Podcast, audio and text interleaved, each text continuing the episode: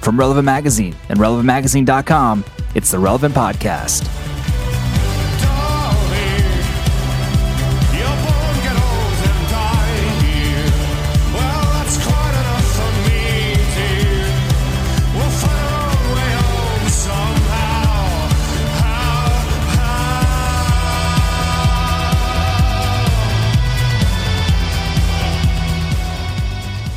It's the week of Friday, January 15th, 2010. 2010. And this is the Relevant Podcast. I'm Cameron Strang, and joining me here in our Orlando, Florida studios is our associate editor, Ryan Ham, Hey, everybody. and uh, the newest addition to the Relevant team, Josh Lovelace. Hey, people. Not Josh Lovelace, as he is known in the Twitterverse, because Lovelace is dirty. It's my alter ego that's criticized online. So Okay. I wonder why. yeah, we saw quite a few disparaging comments about that new guy, Josh Lovelace. Mm-hmm. So, uh, as long as they misspell my name, I won't take the criticism personally. and uh, on the uh, Skype line from Loverland, Virginia, none other than Jesse Carey. Hello, hello.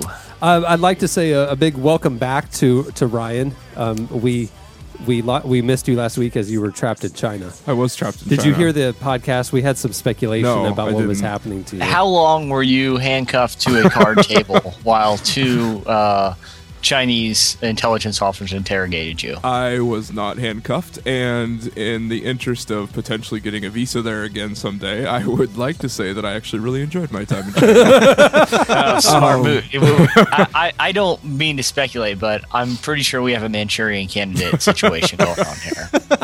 um, anyway, so but yes, I was stuck in China on my flight. Um, I was visiting my girl, visiting my girlfriend in a town called Chengdu, which is by Tibet. We understand. We understand the story. No, You know, and then wink, wink. so my Yeah. flight from Chengdu to Beijing was delayed, and they also this is sort of how it works there. They changed my flight number and flight time without telling me, and which pushed back my flight by half an hour, and then it was pushed back more because of weather. So then I missed my flight to the states by ten minutes. oh, So then when I got to Beijing. I spent roughly three hours convincing them that they needed to let me onto the flight the next day because they weren't sure and then they i mean okay so it was nice that they put me up in a hotel because you oh know, wow, that is yeah. nice. Yeah. not so nice was that air china doesn't pay for people stranded to have their own room you have to bunk with someone else unless you want to pe- spend an extra 30 bucks so i met a So to save thirty dollars, Right to save thirty dollars, I met this nice Swedish guy in line, and he, He was was, in cute. line. he was in line ahead of me, and he was like, "Hey, do you just want to? Do you just want to split a room?" And I was like, "Sure." That's kind of Fortunately- awkward because you look at him and you're like, no, it's only 30 bucks. dude." well, I was like, I've talked to him enough that I'm pretty sure he's not going to kill me, and I know that. And I like double checked. I was like, "There are two beds, right?" And Because they serial said- killers are not charismatic and have winning personalities usually. No, I've seen Silence of the Lambs. Yeah. you you got to have a creepy vibe if you're a serial killer. What was Oh, Yeah. a Swede doing in China? He was actually coming to Orlando. What? yeah, he was flying from Kuala Lumpur through Beijing for a day, and then he was he had like he then he was flying to Orlando to So go to typical to, like, of the Swedes. I know to visit a cousin. Okay, So we have a big Swede population down here. apparently so. Could we get him on the podcast to get his Yeah. side of the story? He's like, and then I met this creepy American who's like, let's room Who together. kept insisting I bunk with him? that that voice you just heard was Chad Michael Snavely, our illustrious producer from the uh, sound booth. It, it, I, I didn't know where the voice was coming from for a split second, and I forgot to introduce him. So Yeah. that's Chad. Um, we uh, we have quite quite the uh, the lineup for you today. Quite the podcast planned. Uh, Ryan actually interviewed uh, uh, the Low Anthem, which that's coming up a little later. It's a group we all like quite a bit.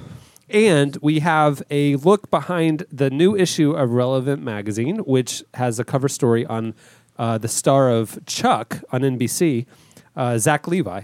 And that's coming up. And actually, the interesting thing in that segment is that the cover story was shot at Zach Levi's house by a friend of Zach's named Jeremy Cowart, and the photographer uh, Jeremy Cowart is a is a world famous photographer, and he's done all these celebrities, and he's a friend and a believer, and he shot the cover for us, and so we actually talked to him about that shoot, and he shot the Don Miller feature that's in the issue, so we talked to him uh, in that segment. So that's coming up a little later. Uh, before we jump into entertainment releases and get going with slices, are there any other escapades in, in anything else in China worth mentioning?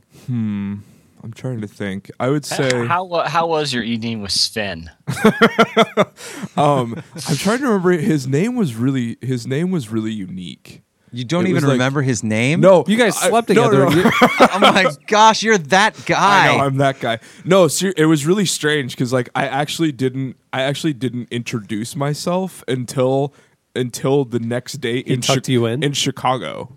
oh, come on. No, I'm serious. So like so typical. because I found out he was on An my same- American. I f- yeah, I know.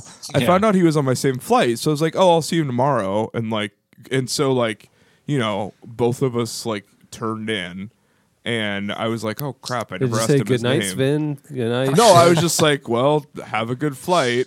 And He's Yeah. like, "Have a good flight." Good luck. Good luck at your masseuse job.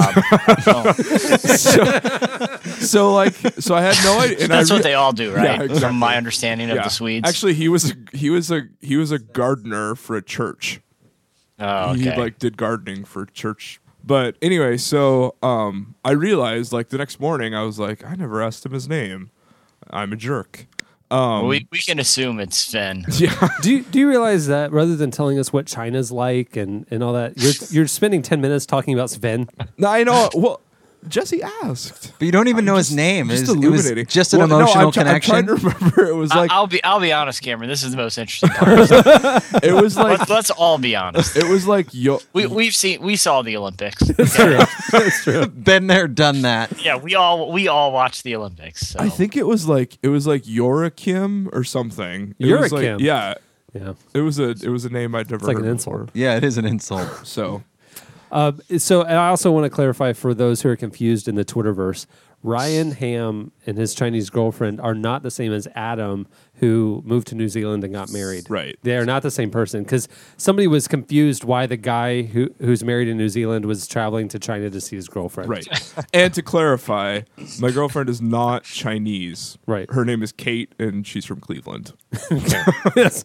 Yeah. So Um, and and I also I've gotten some emails asking uh, what happened to Adam because he just kind of faded off into the sunset and we never like acknowledged that any transition was happening. I killed him.